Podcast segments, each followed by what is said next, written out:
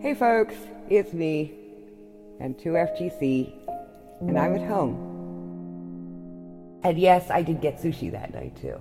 I certainly did. In fact, I have a. Oops, sorry about that. That was my hair, which I have to have cut on Monday. Believe me, I'm going to get this mop chopped off. Um, At some point, I started to do more ambient music. I like to mix them with nature sounds I have recorded myself. And when and since I I started to do this, I knew that every time after posting a mention came in, when it was the first mention that it was Lee who replied to my post. And always sh- she said uh, that she that she liked it and uh, where could she get it. And I was always happy to share a link with her to download or get it. She she never forgot to encourage people who did something creative, who did something good. I cannot say we were good friends.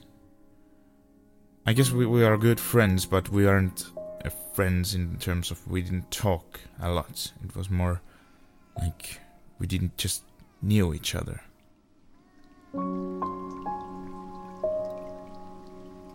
This track I made reminds me of Lee.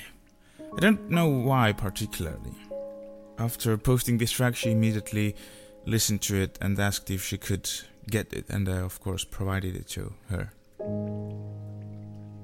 Lee has many great friends. I think that's one thing with social media like Twitter that you don't really realize how many people are there thinking about you or how many people you influence. And Lee definitely did it for a lot of people. I'm sure there are now hundreds of people thinking of her all over the world. Because it is way easier to pass by and not notice than stopping and saying hi.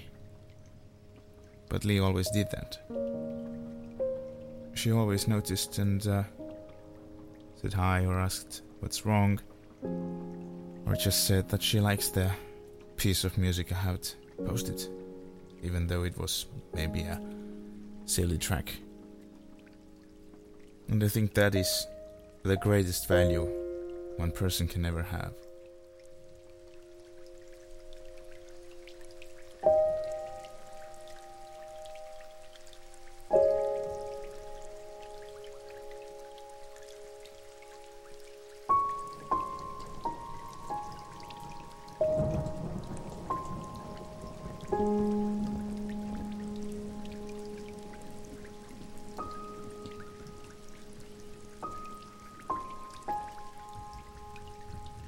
So y'all take care, and we will speak soon.